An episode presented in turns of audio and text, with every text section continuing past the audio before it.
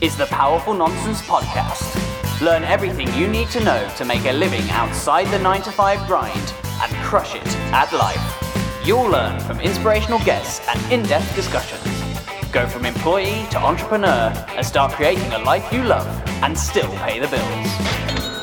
So here are your hosts, Wayne Ingram and Jem Yildiz. Let's get on with the show! This podcast is sponsored by the University of Northampton, the first UK university to be awarded the Ashoka U Changemaker campus status in recognition for their commitment to social entrepreneurship. We're back Hello, again, it's us. right into your ear holes of podcast goodness. Yep.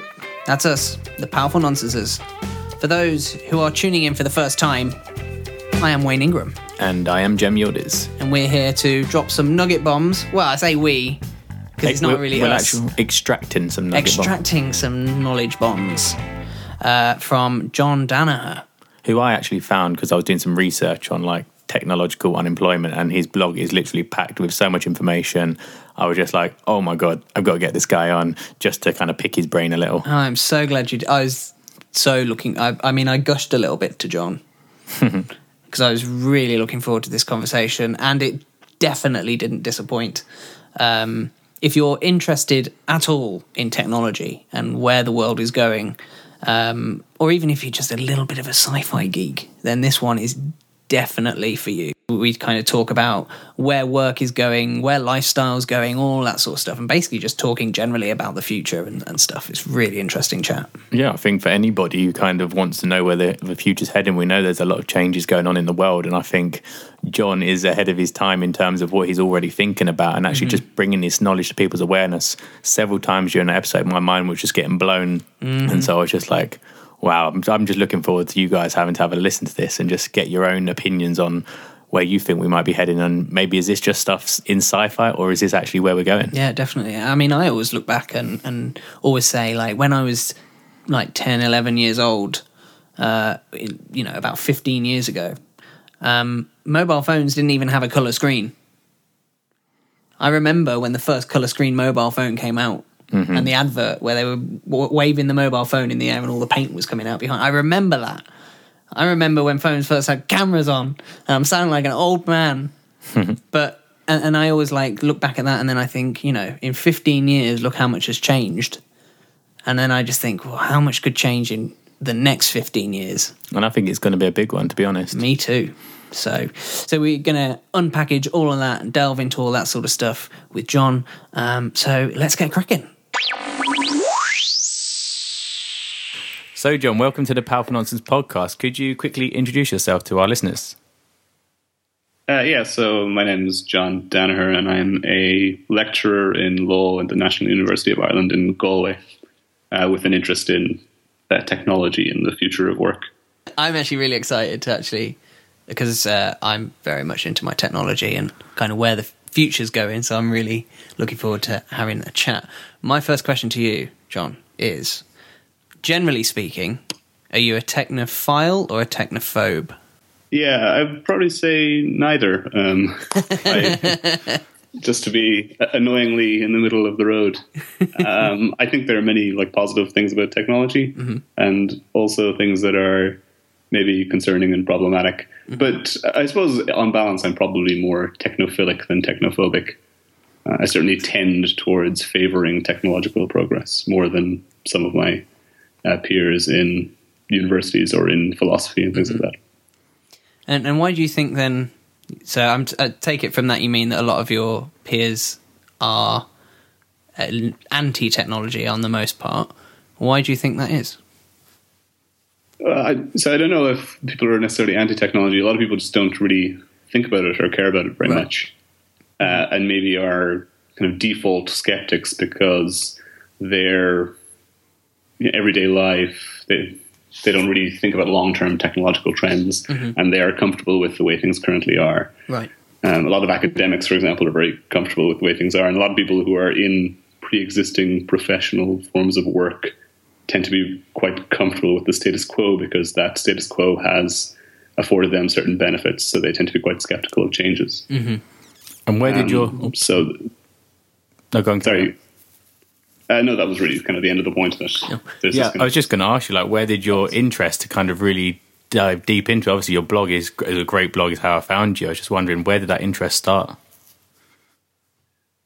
It- it'd be probably difficult for me to try and recover exactly why I became interested in all the topics that I am interested in. Mm-hmm. A lot of it is just you know purely contingent accidents of personal history that you find some topic interesting and you pursue it down a, a rabbit hole. Mm-hmm. But I guess you know my standard narrative is that I was as a child always very interested in science fiction, mm-hmm. and as I kind of pursued an academic career, I looked for ways that I could channel my interest, my childish interest in not necessarily childish, but my childhood in, interest in science fiction into kind of a professional uh, research interest. So I was always looking for ways to do that. Yeah, I think um, a lot of people that really delve into technology. I, I know my I'm a proper gadget man, and I think uh, my interest in technology uh, kind of stems from that interest in sci-fi as well. Um, do you think with science fiction? Do you think that uh, science fiction is responsible for a lot of the technological leaps that we've taken, or do you think it would have come anyway?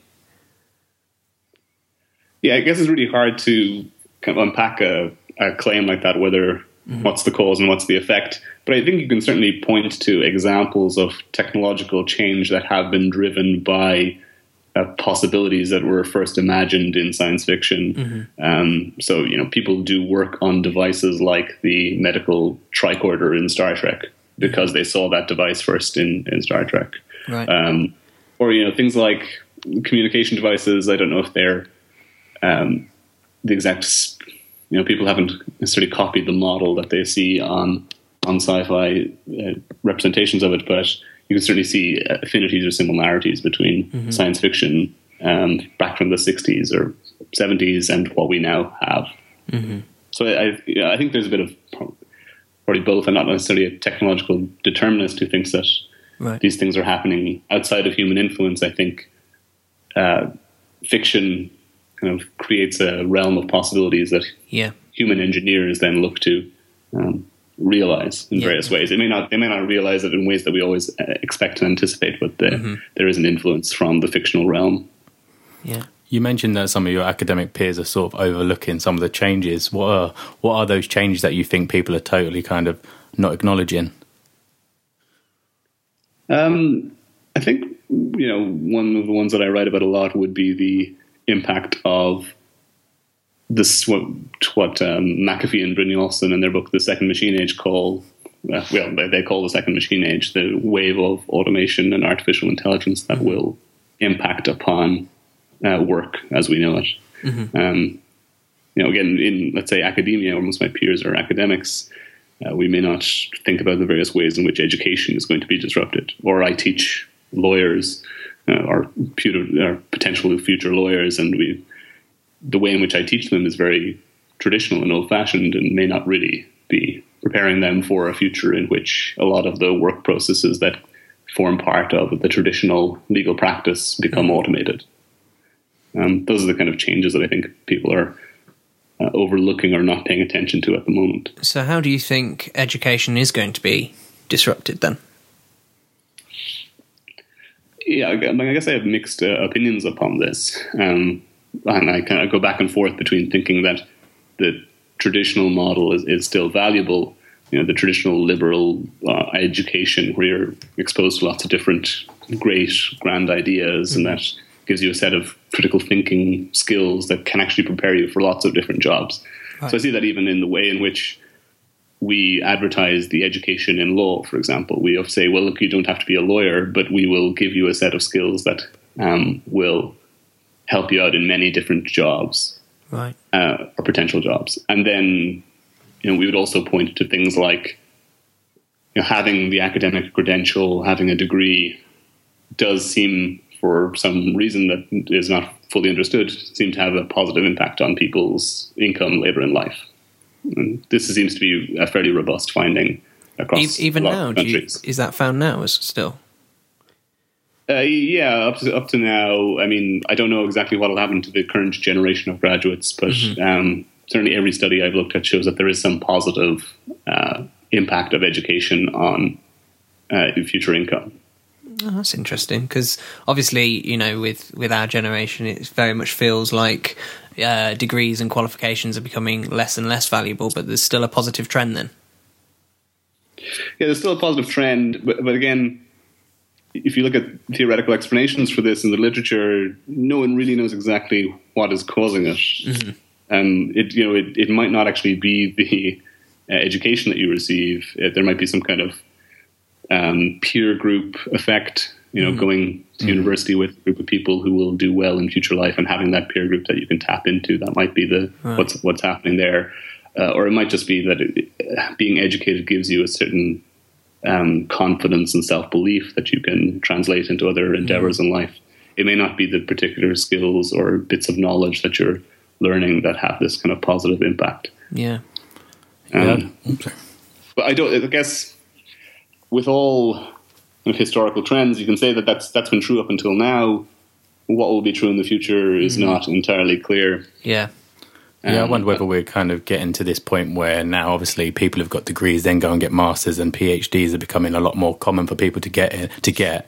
But then you've also got these massively online open courses that people are now subscribing to, and I think a lot of sort of digital companies that I know as well are trying to find ways to accredit these skills that are now being picked up online. And I wonder, obviously, people are saying, well, a child in Africa with access to the internet can now learn just as much as someone who comes from a rich background. And I kind of wonder what implications that might have.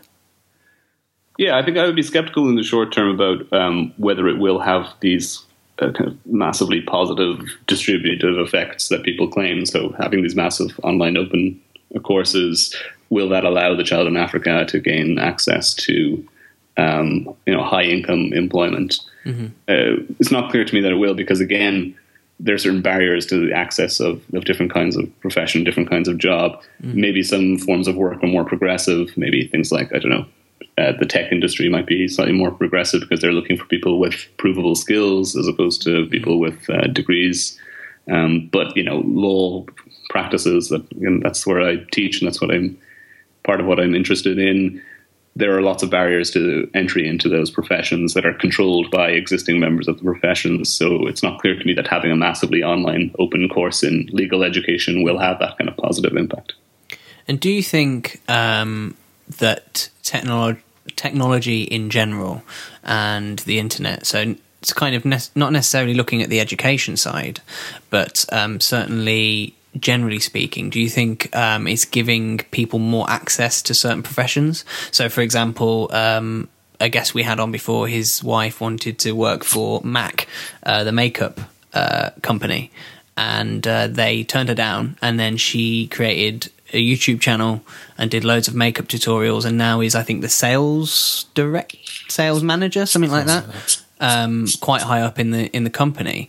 Do you do you see that being a, a more common trend, or do you feel that maybe are we're going to end up going down a more self employed route?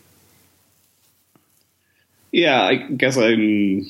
I'm not sure, and I'm, I'm, probably not the best person to ask to speculate about this because mm-hmm. I, I, don't necessarily think too much about. Um, yeah, like how uh, the internet is changing access to different professions right. per se but you know, you you can always point to these examples of people who do well based on um, YouTube videos with makeup application tutorials, and there are some mm-hmm. people who do very well from it.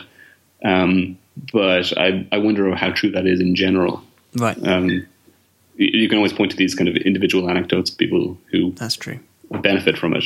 Um, but I don't know if there's been any kind of systematic studies done of access to professions. Mm-hmm. Like, like this is kind of links to a point which is worth making um, which is something that a lot of people who write about the impact of technology on employment now um, refer to, which is the phenomenon of winner takes all markets. Right. And there's a increasing number of these winner takes all markets. So uh, it's where a very few people can capture a lot of the value in some economic domain. Mm-hmm. So, right. you know, Google captures pretty much all the value now in uh, online search and advertising. Mm-hmm. It's all going through them. They're they're a big company, but they don't employ a huge number of people worldwide. Mm-hmm. Uh, certainly, in comparison to some of the larger companies in the past, like oil companies or something, they would employ many uh, thousands more people. Mm-hmm. Or some of the large, like finance corporations, would, would, employ many more people than Google would employ. And yet, Google ca- Google capture a huge amount of value in one single market. Same is true for things like you know, Facebook or Amazon. Again, in retail, they capture a huge uh, worldwide market. They're not the biggest in the world, but uh, they're one of the biggest um, because of this winner takes all effect or the superstar effect that's also uh, referred to by people. So the internet makes it possible for superstars to shine and capture a lot of value. But how positive this is for the entire population of the earth is, is not clear. Do you think uh, maybe kind of on that? Do you think that that's likely to change, or do you think that's going to maybe continue along that trajectory? I mean, obviously, it's difficult to look into the, the crystal ball, but kind of as things are building now, you see a lot of um, build up of like niche uh, businesses which actually do very well for themselves. Uh, do you think we're going to end up going down a more niche route, or do you think it is going to be like the big five internet companies of the world? Well, you've got like people like Uber, I guess, who are kind of taking over that sort of taxi service. You've got Airbnb who are kind of owning the hotel service. It's kind of, I guess that's kind of what you're saying, these superstars. And then if a lot of that, like you, you speak about Amazon and all right, and their factories have now got these little machines that go around delivering stuff. So that's, although they suck out a massive part of the market in terms of being a store that everyone can go to at the same time, it then takes a lot of jobs because then they maybe automate a lot of the jobs that work currently in those services. Yeah, I think it's like worth dwelling on those examples of, of Uber or Airbnb or uh, Amazon to some extent and, and how they work. So you have um, a large conglomerate, a large company that is controlling, a, or not uh, controlling isn't maybe not the correct word, but certainly uh, taking a majority of um, the value in a in a market, um, and they're kind of like intermediary companies. They facilitate interactions between customers and suppliers to an extent. So that like what Uber is doing is it's supplying a, a platform on which drivers can be linked to um, customers. Right? But a lot of those drivers are employed in what academics would call it pr- very precarious uh, forms. Okay, they um, they don't have the same kind of like long term career protections that used to be in place in the mid 20th century. They don't have the same kind of healthcare coverage or insurance and all that. They they're actually responsible for a lot of their own uh, covering their own expenses, you know, their own car, their own uh, insurance, and that kind of thing.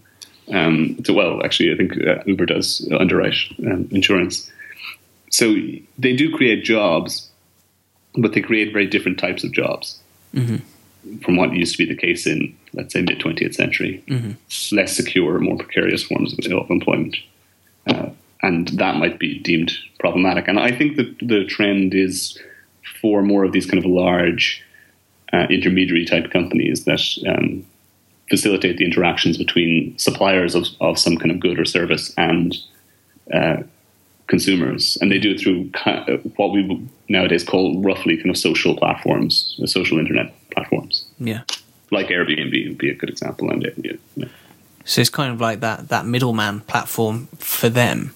Um, but actually, there was an interesting article which I think Jem flagged up to me about the the gig economy as a as a whole. Um, what are your kind of thoughts on the gig economy? Obviously, you've talked about you know the security of it in terms of uh, health insurance and all that sort of stuff. But but what's your general feeling about kind of the gig economy and where it might potentially be going for um, for as an employment route or self employment route?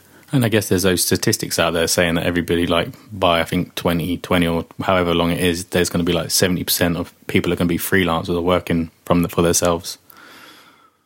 Yeah, I think it's it's kind of the, the form of employment that is uh, beginning to um, kind of dominate the labor market. And I mean, I see that even in, in higher education, the amount of kind of temporary employees in higher education, uh, short term teaching staff, Yeah. that um, that's beginning to increase dramatically. In the U.S., it's a huge trend in higher education. They refer to the adjunct teaching market. Right. Adjunct teachers, they're I think they're about seventy percent of the labor force in, in higher education in the U.S. Maybe less in the UK and in Ireland where I work, but beginning to increase. So that's just one example, and I, I see it happening in other fields of work too. Um, in, in legal work, there's a increasing reliance on these kind of short term, uh, temporary staff as well. So I think we, I think the we are heading towards a future of freelancers. Okay. For sure. And, and what, um, again, generally speaking, and and a lot of my questions are going to be very general, so I have to we're, warn we're not we're not looking for like the exact answer. um, but but generally speaking, like let's say 10, 20 years time, what do you think the world is going to look like? So I mean, in terms of work, do you think um, a lot of the menial jobs are going to have been replaced by software computer programs and if that's the case like uh, what sorts of jobs is the everyday average joe going to be doing? Uh, and those sorts of things. What, what's your kind of vision for that?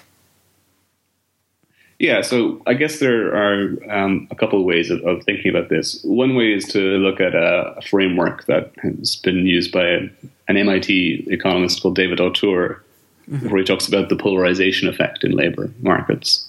Um, so, broadly speaking, you can define the kinds of work that are done in the economy into three main uh, categories. There's routine work, uh, there's manual work, and there's abstract work. So, you know, routine work involves uh, you know, basic kind of bookkeeping, clerical skills that are following a set of rules to produce a certain kind of output. It also includes certain forms of physical, productive labor, like in manufacturing. And we've very clearly seen that type of work being taken over and uh, and uh, re- human labor has been replaced by machines in that domain of work. yeah Okay, again, computerization is all about the ability to you know code uh, programs that follow kind of defined rule sets. Nowadays, computers are also learning machine learning techniques allows them to engage in more novel and creative forms of work. But traditionally, what computers are good at are replacing routine forms of work. You can combine computerization with um, you know, physical technologies, manufacturing robots, and the like, and you get to replace routine forms of, of manufacturing work as well. So we've seen that domain of work uh, decrease uh, in line with the increase in, in technolo- technological growth. The other two forms of work, then abstract work and manual work, these are much more difficult to automate or have been historically much more difficult to automate. Abstract work refi- requires some kind of abstract problem solving skill, creativity, um, some kind of emotional labor management of, of people as well. Usually requires um, a high degree of education. Difficult to automate that.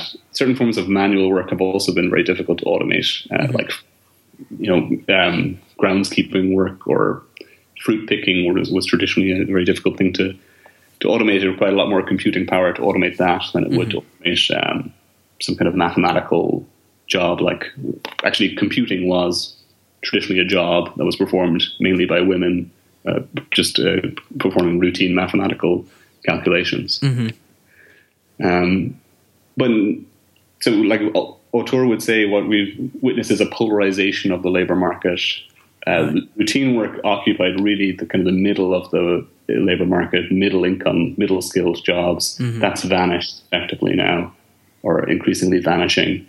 And we're left with these two extremes of abstract work, which is you know, highly educated workforce, usually very well rewarded for their work, and then the manual workers who are lower skilled. There's lower barriers to entry into manual work. The manual work would be also things like um, certain forms of healthcare worker uh, or care worker, who you know people who look after the elderly, or things like that. They may not be necessarily um, as highly skilled as people might like. Um, difficult to automate those forms of labor as well. So we've witnessed this polarization effect and we might expect that to continue in the future. That's that's one vision, and that seems to be the vision of Autor that these things will will continue to be difficult to automate in the future. The alternative view is that these things are themselves likely to be automated in the future as well, and we're seeing advances now in robotics and artificial intelligence that enable certain certain forms of creative labor to be um, automated and certain forms of abstract labor to be automated, and also these difficult manual tasks that we thought were hard to be automated are also now being automated. So we, Yeah. I don't know if you've uh, seen this thing called Baxter. It's a a robot invented by a guy called Rodney Brooks at MIT. Oh, I'm, i think i might have done actually. Yeah, i'm not able i've seen quite a few robots so i'm not sure which one it is.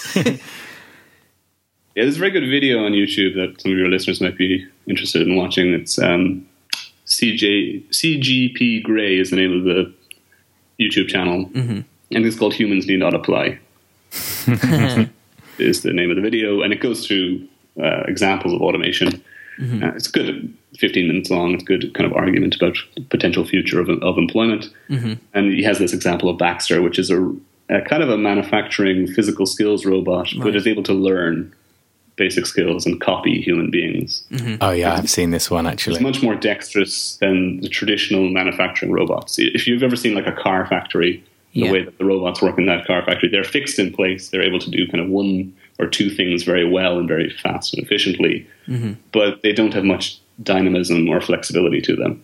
Right. Baxter is a much simpler robot, much cheaper than these large industrial robots, but is actually capable of learning and performing more dexterous physical skills. Mm-hmm. So, with the growth of that kind of robotics, we may see these manual forms of labor also being automated. Mm-hmm. And so, the future, the question then becomes, well, what is there left for humans to do? And um, then you get into deeper questions about like, what is the future of the economy? Will the traditional kind of capitalist system still apply?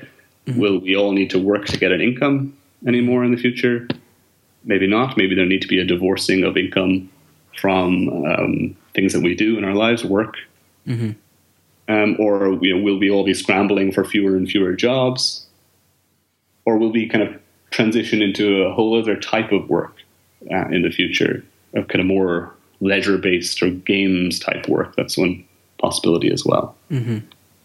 I know. I think it's So- Dan Priestley talks a lot. Is it Dan Priestley, Jem? That talks about a lot about the future of work and and kind of this idea that the cost of manufacturing things and the cost of producing things because we're becoming so efficient technologically in creating things, whether that be uh, just creative content or even if it is um, the manufacturing side and the bookkeeping, the routine work, as you say. Um, the cost of that is becoming so efficient that actually things are going to get cheaper and cheaper and cheaper, and so that we may not even need the massive amounts of income. And if indeed it is going the route where all sort of work can be automated, it's this idea that the cost of living is going to become so ridiculously cheap that almost there'll be no need for the work. Yeah, um, there are a couple of people who've kind of advanced similar arguments. Uh, there's a guy called Jeremy Rifkin. I don't know if you've uh, read any of his work. He has a book called The Zero Marginal Cost Society.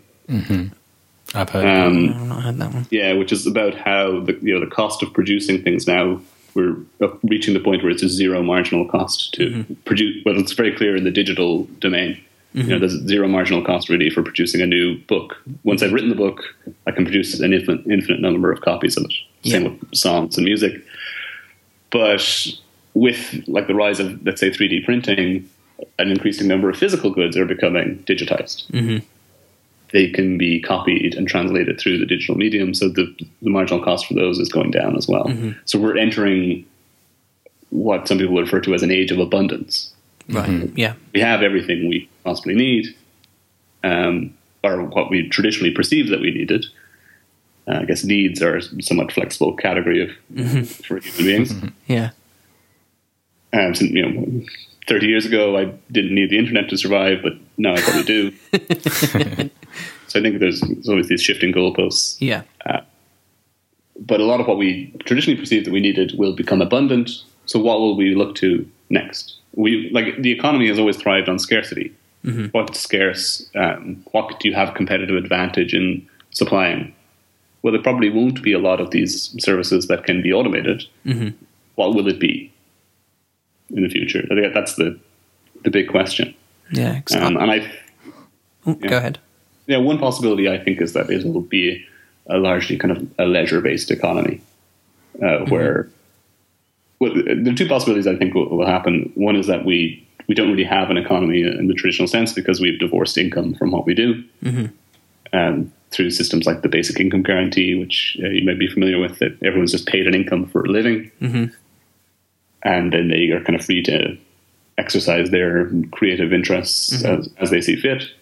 Or else we'll have a kind of a, a more leisure based economy where what we employ ourselves doing are kind of games type activities. Because that's one domain in which we don't really care how good humans are or sorry how good machines are uh, uh, in comparison to humans you know i could watch um, i could watch a robot hit a perfect tee shot in golf over and over again.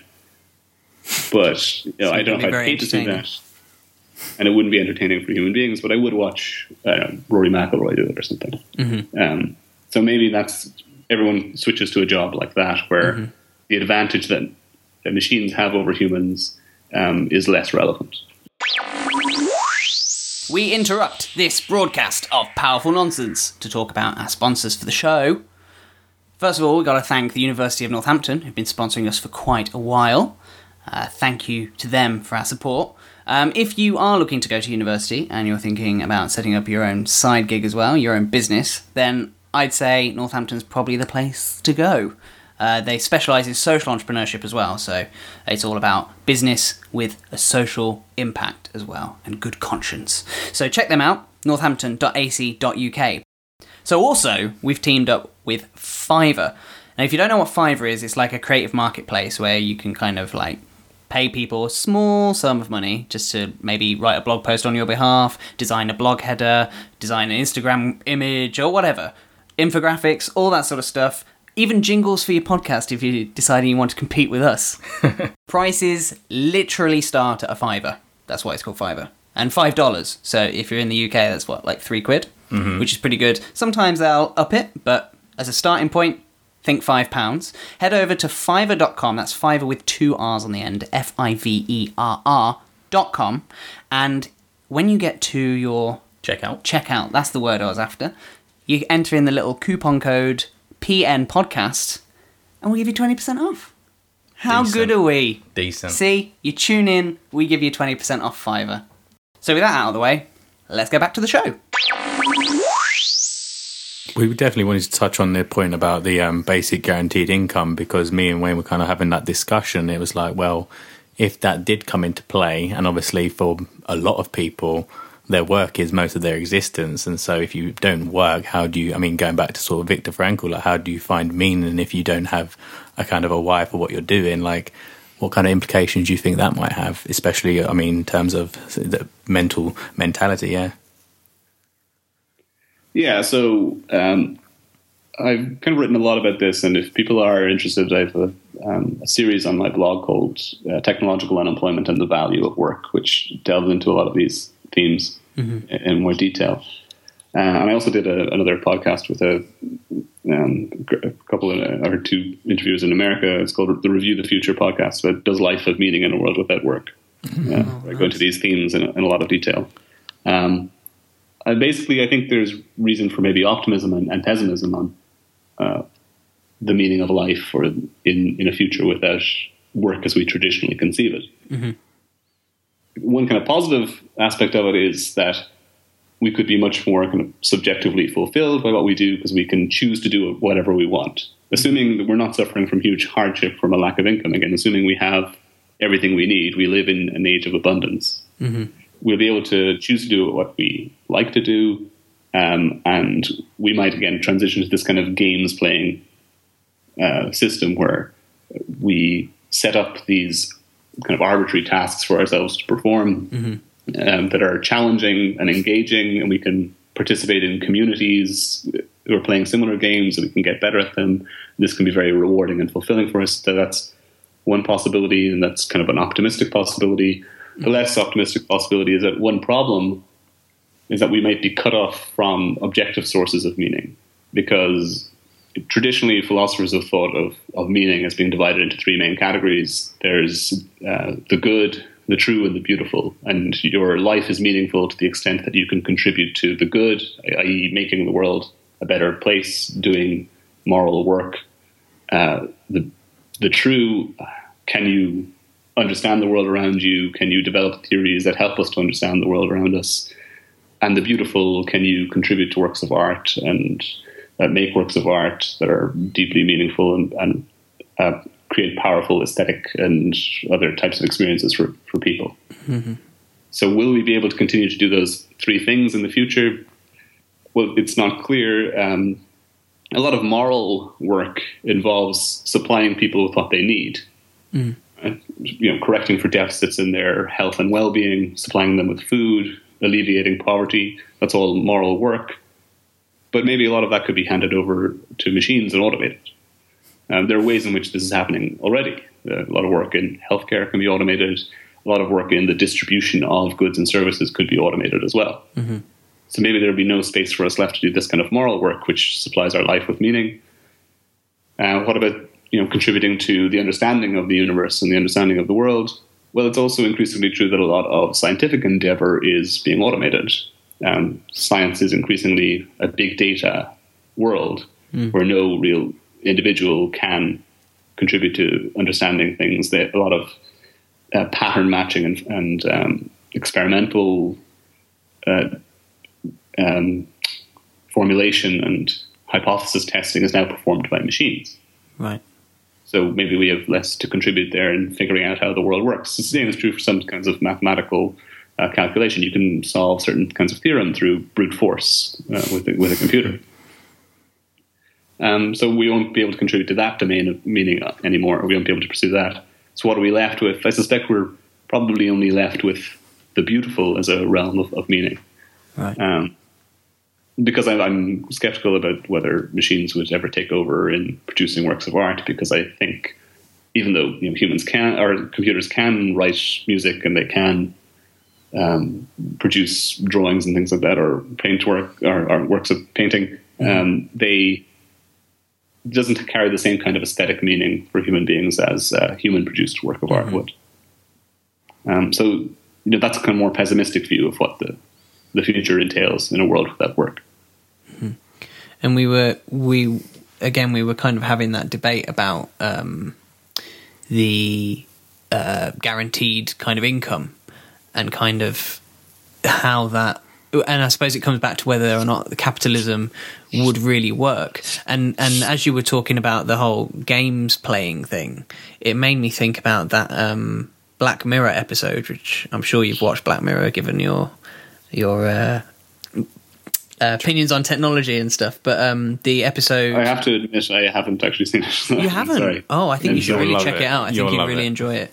Um, there was a People particular keep telling me to episode. watch it. Yeah. Sorry.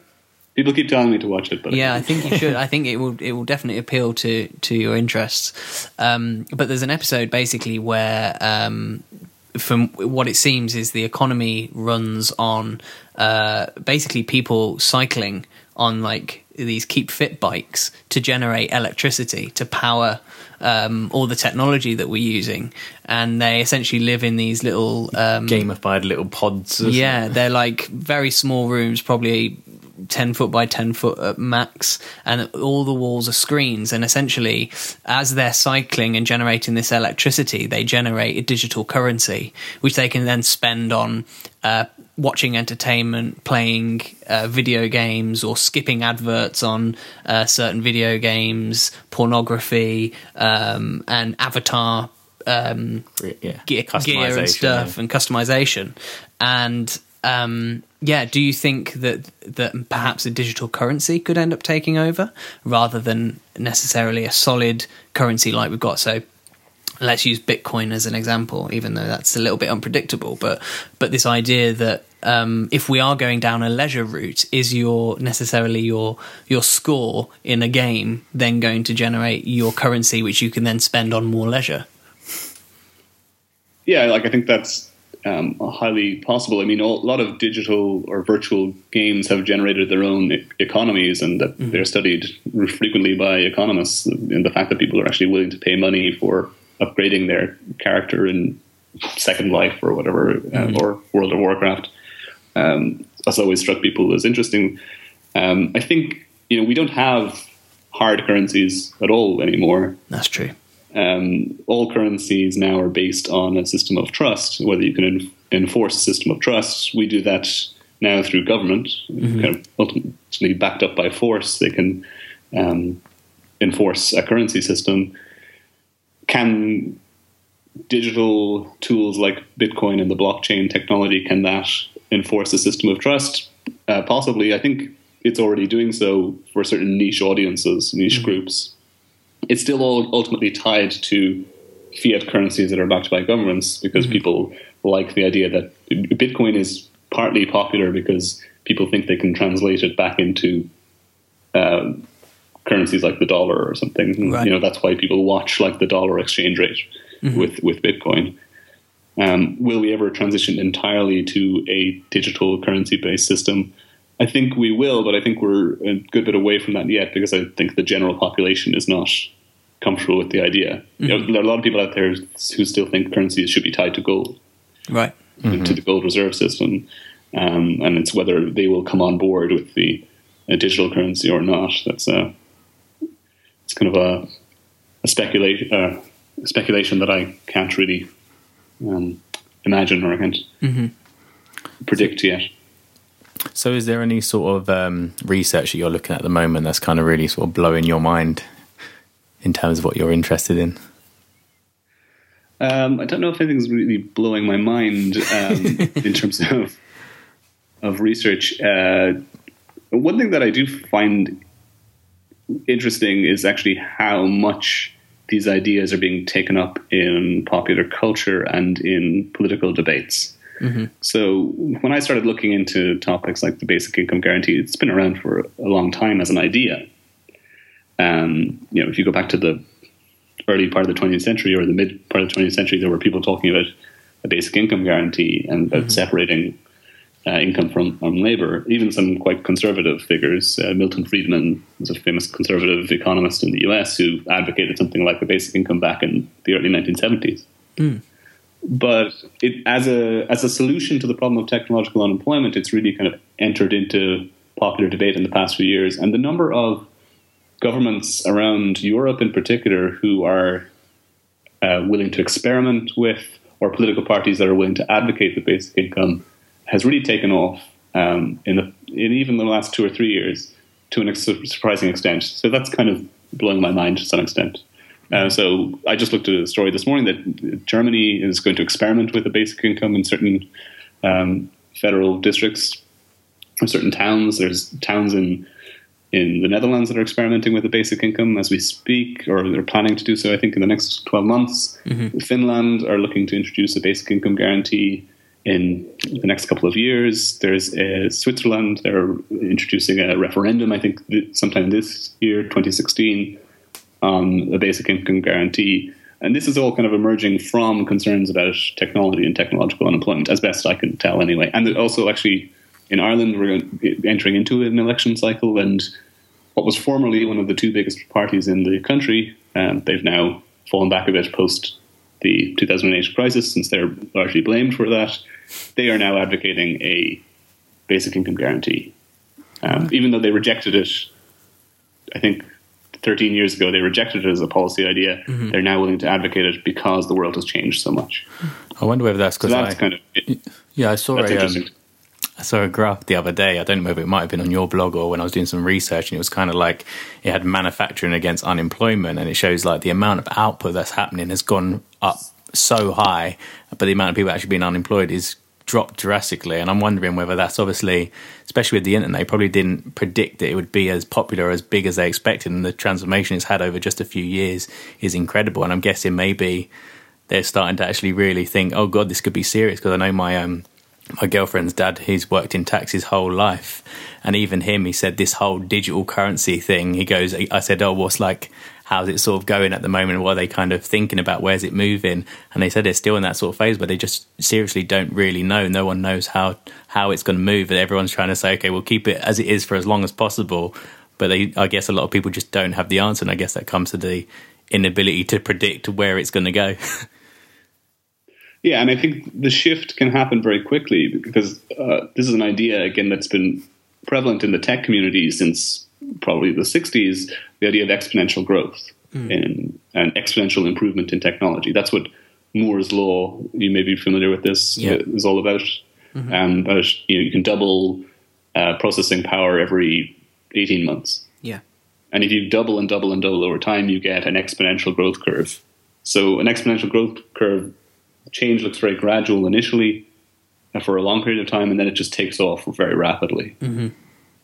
So if you have exponential growth in a number of technologies and they're all converging at once, you could have this massive exponential takeoff and a really dramatic shift in society, in how the economy works and how society is organized. Mm-hmm. That kind of just creeps up on people and they haven't really haven't realized uh, yeah. the extent of the change that's necessary. Well, I think And that's that's what could be happening at the moment. Yeah, well, I, I think of um, things like Netflix with things like that. I mean, 10 years ago, trying to stream a video on over your internet was excruciatingly painful. And now, most of the entertainment industry is now like it's almost a. Um, what's the word I'm looking for? But it, but it kind of pivots on Netflix now a lot. Um, you've got uh, things that are being produced that wouldn't be produced if it wasn't for Netflix and things like that, as an example. And I think I look at the, um, I think we were talking about it earlier. Um, the motor industry is, I think, very close to having a huge upheaval, uh, just because of just again how quickly that technology is moving and the the kind of unpredictability of it. And um, I was having a chat over Christmas about um, you know, whether or not the insurance companies are going to end up getting in the way of the self-driving car and, and how that's going to affect insurance and things like that. And it again, it's one of those things where nobody really knows where it's going to go, just because, as you say, it's just kind of crept up on them. Yeah, there are books written in the mid 2000s, like 2004, which predicted that we would never have a self driving car or that it certainly we wouldn't have it for another 50 or 60 years. Mm. And now it's becoming, it's a reality. We have self driving cars, we just don't allow people to use them. Yeah. Um, we're, we're, still in, we're still in a testing phase for them, but they are in existence. And I think actually insurance companies will probably be in favor of this uh, because they'll say it's a reduced number of accidents. The ideal um, the ideal customer for an insurance company is somebody who pays their low rate of premium and never makes a claim. That's true. That is true. That's what they want. But also, I think uh, the way in which self-driving cars could disrupt the automobile industry or the driving economy in general, or transport economy, could be quite dramatic. You may as well stop owning cars in the future. I think hmm. a lot of people will stop owning cars because they'll be owned by Google or Uber, and you'll just rent one out whenever you need one. Mm-hmm. Mm-hmm. In the same way that you stream a movie, you don't own the DVD anymore. On demand cars, that's amazing. I hadn't thought. have on-demand cars. That's a brilliant idea. That is. And I guess it kind of happens with people kind of when people were kind of like sharing cars. And I guess that's sort of like a next phase up is just book your car on through Uber and it just turns up outside, takes you where you need to go, and that's it. Yeah, so like the ownership over goods and services in society could be shifting dramatically from a an individual owner basis to a, in a streaming system for virtually any object you can imagine. In a sense. wow, that's incredible. Um, is there anything else you wanted to? I'm trying to think. There were loads of things that just cropped up earlier that I was like, I have to ask about that. But I'm. I was just wondering what's your sort of um, take. Obviously, you're talking about this whole gamification, and it seems to be quite popular in the fact that Facebook have obviously picked up the um, virtual reality goggles. Virtual reality. So I was just wondering, like, do you have any sort of um, take on where you might think that might be heading, especially when you think that it could be this whole world of gamification, and hopefully it won't just be people with their goggles on playing B- Bejeweled or Crossy Road. Yeah, I think the kinds of, of virtual experience that we will be capable of having in the future will be obviously much richer and uh, more immersive and more rewarding than the kind of dystopian vision um, that's imagined in that Black Mirror episode that you you uh, referred to earlier on. Again, I haven't seen it, but you know the idea of just pedaling a bicycle to fuel or to create electricity to for the technology that doesn't sound incredibly positive to me because we're then just like slaves to the technology. I wouldn't like that future. I would like one in which we're still kind of uh, in charge of the technological infrastructure. Uh, and I think those kinds of dystopian visions are skewed slightly because there are ways in which virtual uh, reality environments will be um, possibly even better and more rewarding than uh, physical environments. And th- there are some people who would argue that uh, we are biased towards the physical world because that's what we're located in, that's what we're situated in. But you know, if we if the virtual world become more rewarding, there's no necessary reason why we should be biased towards the physical world. I just I mean, to give an example of this, um, there's a famous uh, philosopher called Robert Nozick who had an argument called the experience machine argument, where he presented you with this you know, thought experiment and asked if you were given the choice between living your life as you live it now, with all the kind of pleasures and um, pains of an ordinary existence, or plugging into a machine and living a slightly better life, would you choose to live in the machine or not? So if I if I put that question to you, what, what would you say? Well, I get what you're saying. And again, in a certain sense, you're thinking, well, I'm not actually really feeling it if I'm not if I'm in a virtual reality. But then if it is slightly better and it has all the senses of having the same experience, you think, well, you're probably going to go for the slightly better one. Yeah, I mean, so that's interesting. I, I probably primed you in a certain way to, to answer this way. I realize now by uh, setting up the conversation um, earlier on. But most people will say no in response to that. They, they that, don't yeah. like the idea of plugging in.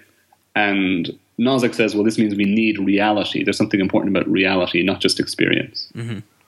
However, th- there are some experimental philosophers, basically philosophers who ask lots of people their reactions to um, thought experiments. They're psychologists of a type who've done variations on Nozick's thought experiment with real people.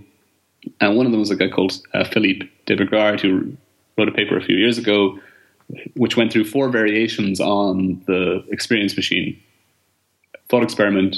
I won't go through them all. I'll just mention one of them, which was a an inversion of Nozick's original experiment, which was imagine you were living in a virtual reality environment your whole life, Equi- basically the equivalent of the scenario depicted in the movie The Matrix. You're living in this kind of world. It's very rewarding and meaningful to you what happens there. And you're asked, do you want to plug out and live in a, another world, which is pretty much the same? Um, with same kinds of experiences, maybe some marginal gains. Would you choose to do that? And he found that most people wouldn't want to plug out in that case. That's quite interesting. Yeah. so he he he, th- he thinks that the Nozick's experience machine argument is based on a status quo bias. This is mm-hmm. something I started the podcast actually talking about the way in which professions are biased towards the status quo. Mm-hmm. In terms of our relationship with virtual reality and real reality, that might also be influenced by status quo bias. Uh, status quo bias. Mm-hmm. Be very interesting to see where this goes in the next few years for sure. Yeah, I suppose if, if the only thing that you know is this virtual reality, then of course, you, as you say, with the status quo bias, you're going to be biased towards sticking with what you know. It's kind of almost like going into a restaurant and going, I'm going to try something different. And then you look at the menu and you go, yeah, but I really like that one thing that I always have, so I'm going to have that again. Uh-huh. Yeah, I mean, this might be happening in ways already. Um, you know, with I, I don't have children myself, but you know, with children playing a video game of football versus actually going out and playing it in the park.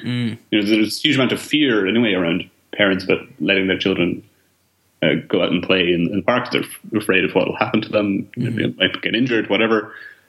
It's kind of safer for them to uh, play the game on TV Yeah. uh, on, a, on a screen. Sorry. Well, what if they could do this in a in a virtual reality environment in which they are still physically mobile, and so they are they're not sedentary and passive in this environment, mm-hmm. but it's safer for them than being in the real world. Yeah. Would people not suddenly develop a bias towards this safer environment? It's definitely something worth pondering. God. These questions. John, I was going to ask you. Obviously, you're speaking to like um, uh, graduates and students at your university. How do you kind of, if you know all this sort of stuff, how do you kind of equip them for the future in as best way you can, or do you kind of just have to give them the status quo of what where it's at at the current moment? Yeah, it's difficult. So one thing I would say is that I, I'm, my main kind of research interests are around philosophy and, and future technology. But I teach law in a law school, so there's somewhat of a divorce between my research interests and what I teach. Um, and sometimes it's difficult to find overlaps between them. I do uh, try to find them when I can. In terms of how I prepare students for the future, this is something I'm trying to think about much more seriously now. Uh, and I haven't really been self-critical or critical of the existing infrastructure to this point. I've just kind of taken it as a given, and I've taught courses following a fairly standard curriculum. And to some extent, that is forced upon me because, again, ostensibly, even though let's say 50% of law graduates don't go on to practice law, that's probably a safe estimate. Uh, 50% of them want to, and they kind of expect you to prepare them for professional qualifications and professional exams. So I am still bound to teach to a certain type of curriculum, to cer- teach certain types of skills Yeah. that the professional bodies expect you to teach. Even though a lot of the professionals themselves, who people who actually work in law firms, will tell you that well, those exams really don't help the students to become uh, the kinds of professionals that we need nowadays. Right. They aren't really preparing them for the skills. They're still actually quite wedded to that traditional system. Uh, there's a strange paradox involved there. Again, that might be because they, they came up through that system. It's the system they're familiar with, and they're biased towards that uh, system as well. So if you find yourself being quite rigid to what you teach, if you didn't have to be rigid, what would maybe be some of that advice you'd maybe pass on to them? Yeah, I think I would I would favor like a non kind of specialist type of education. Um, I would prefer to teach generic skills uh, that could again apply across a lot of domains.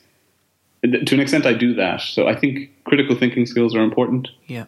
Um, an ability to assess and analyze information, critically engage with it. Presentation skills are important. Um, you know, the ability to articulate and communicate your point of view. Those are the kinds of skills that are expected of what Autor calls these abstract workers. Right. And then also persuasion skills. Uh, if we are moving towards this gig, gig economy, if you like, everyone's constantly in a process of selling themselves. Yeah. So they need that, that skill of persuasion. So I try and develop those three core skills critical thinking, uh, presentation and communication, and persuasion.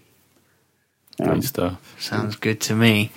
So, I mean, we're going to have to start wrapping up soon, Richard. I could literally talk to you for hours about this stuff, John, because this stuff fascinates me. Um, but we got two questions which we ask every guest that we get on. Um, and they, because the show is called Powerful Nonsense, the two questions are what's the most powerful piece of advice you've ever been given? And what's the biggest load of nonsense you ever heard? Uh, I unfortunately I didn't uh, prepare for these two questions. That's, so that's now- all right. nobody does. We always we always catch people out with them anyway, so it's fine. Okay, what's the most powerful piece of advice I've ever been given? God, I, I don't know. I feel like I need to think about that for a while. Um, What's on the top of your head? Uh, well, I suppose like the thing that's on top of my head is is uh, quite a philosophical idea, which I actually wrote about recently on my blog, which was um, it's an idea from Stoic philosophy about what you can control and what you can't, and appreciating the difference between the 2 Um, so a lot of anxiety and psychological suffering is caused by people thinking they can change things in the world that they don't ultimately have any real positive influence over or control over and neglecting responsibility for what they do have control over. So, in the Stoic view, you have control over your beliefs and your reactions to the world, and you don't have control over most things that happen in the world. So, I think the most powerful piece of advice I've been given or that I've learned is trying to uh, sensitize myself to the difference between those two things. and con- you know, That's one of whenever I feel myself getting actually had. Yeah, that's a really good one. it's really good. yeah, whenever I feel myself getting frustrated with others or with my work, the environment in which I work, I always kind of come back to that piece of advice. Yeah, it's a really strong one. And what about the biggest load of nonsense you've ever heard? Um, nonsense now. Uh, Anything you hear from your academic peers? you don't have to name names. there are lots of things there, but I would be offending so many professional sensibilities. the, big, the biggest load of nonsense I'd probably heard would be, you know, um, people who place a lot of faith in um, meaningless poll data on news web pages. I've always found that bizarre. You know, like the Daily, the, the Daily Mail will conduct a poll on how much you hate immigrants. I mean, this is a terribly stereotypical version of the Daily Mail. Not far from reality, maybe, uh, but it's a, it's a very self-selecting audience who um, respond to those kind of polls, and then they'll be reported, and people will use that as information. So this kind of reliance on meaningless poll data is uh, the biggest piece of nonsense that I can think of at the moment. The one that uh, frustrates me the most, anyway. I think that's such like obviously a valuable tool for people nowadays. I think, like you say, there's so much the media put out all these different stats here and there. They change every week, and I guess as an academic, I guess it's so I guess you kind of hope that people know how to do their own research, how to dig a little bit deeper just below that surface of what is actually true. And I guess for so many people, it is that sort of surface level awareness, which usually kind of ends up swaying the, the beliefs and mindsets of the many, really. Mm-hmm. Yeah, I think that, that that's it. And th- this is becoming more of a problem in the internet age as well. If you look at um, Yeah. if you've read a book like Jon Ronson's "You've Been Publicly Shamed," have you come across this book? No, that Or- sounds really sounds cool. really though. interesting. Have you are familiar with his work at all? Or No. No. uh, wrote another book called The Psychopath Test. He's quite a funny reporter. Um, and the film The Men Who Stare at Goats was based on something that he wrote as well. Okay. But yeah, he talks about you've been publicly shamed and the way in which kind of outrage dominates online, and you know people kind of hop around from different um, to different topics and different sources of outrage, and they get really angry about it for a short period of time, and then it just burns and fizzles out. But it ruins somebody's life in the uh, in the meantime. So people are grabbed by these kinds of um, attention. Sorry, this is going to sound terribly um, ineloquent, but people's attention is grabbed by these attention grabbing headlines. Yeah. Mm-hmm. Yeah. I see it all the time. It's a big, big frustration of mine. And I guess maybe that's where that meaning comes in. People want to have something to be angry at so that it gives them their own identity in some ways. Yeah, yeah. Well, identity is identity politics, and uh, the meaning of, of life is, is hugely important and uh, should not be neglected in any kind of analysis of what's happening in the future. Definitely. well, that's a great place to leave it. Yeah. Thank you so much for your time today, John. We've Yeah. really enjoyed it. Literally, my you know when you kind of find some, when someone says something and you feel like your whole reality is just shook a few times when you're trying to vision the future. I got that a couple of times while you were talking, so I always know that means it's been a good conversation. Yeah. Uh, when can where can people uh, find slash communicate with you over the old interwebs? Uh, yeah, I'm not particularly difficult to find. So uh, if you just Google John Danaher NUI Galway, uh, you could find details about me. But I do have a blog called Philosophical Disquisitions blogspot.com. Um, that's probably the main source of information about me. Wicked. We'll link that all up in the show notes as well. Yeah. Great. People won't remember disquisition. Uh, honestly, thanks so much, John, for coming on because this has been a really interesting conversation. I've really, really enjoyed it. Me too. And uh, I'm sure there's going to be plenty of stuff for people to think about for the next coming decades. Great, thanks. It was a pleasure to be on the show. wow. Mind explosion. Yeah. Big mind explosion. Uh, I loved that. That was so good. I feel like we could have like obviously delved onto so many different topics, but even just what we got out of that was just amazing. Yeah, I mean, it's something that me and you always talk about of like where's it going, what's. Uh, I mean, even before we even started the the interview, we were having a debate amongst ourselves about um, all sorts of stuff. Uh, so really good to sit and chat with John. I think it'd be great if we're still podcasting in five years to get him on again and see what's happened and see where he thinks it's going. See if he's managed to call anything. Yeah, what I really liked as well was just the fact that he managed to kind of share what he thinks graduates of today or young people today or anybody who's in their career should already be thinking about in terms of where the future's heading. most definitely. So, uh, one thing we're going to ask is if you know anyone that could do with listening to this or you think might enjoy it, then please just give it a share on Facebook, Twitter, wherever. Just email them, text them, whatever. Just share it with someone because this was great and I'd love more people to hear it. So, thanks very much, and we'll see you later. See you later. Start your line.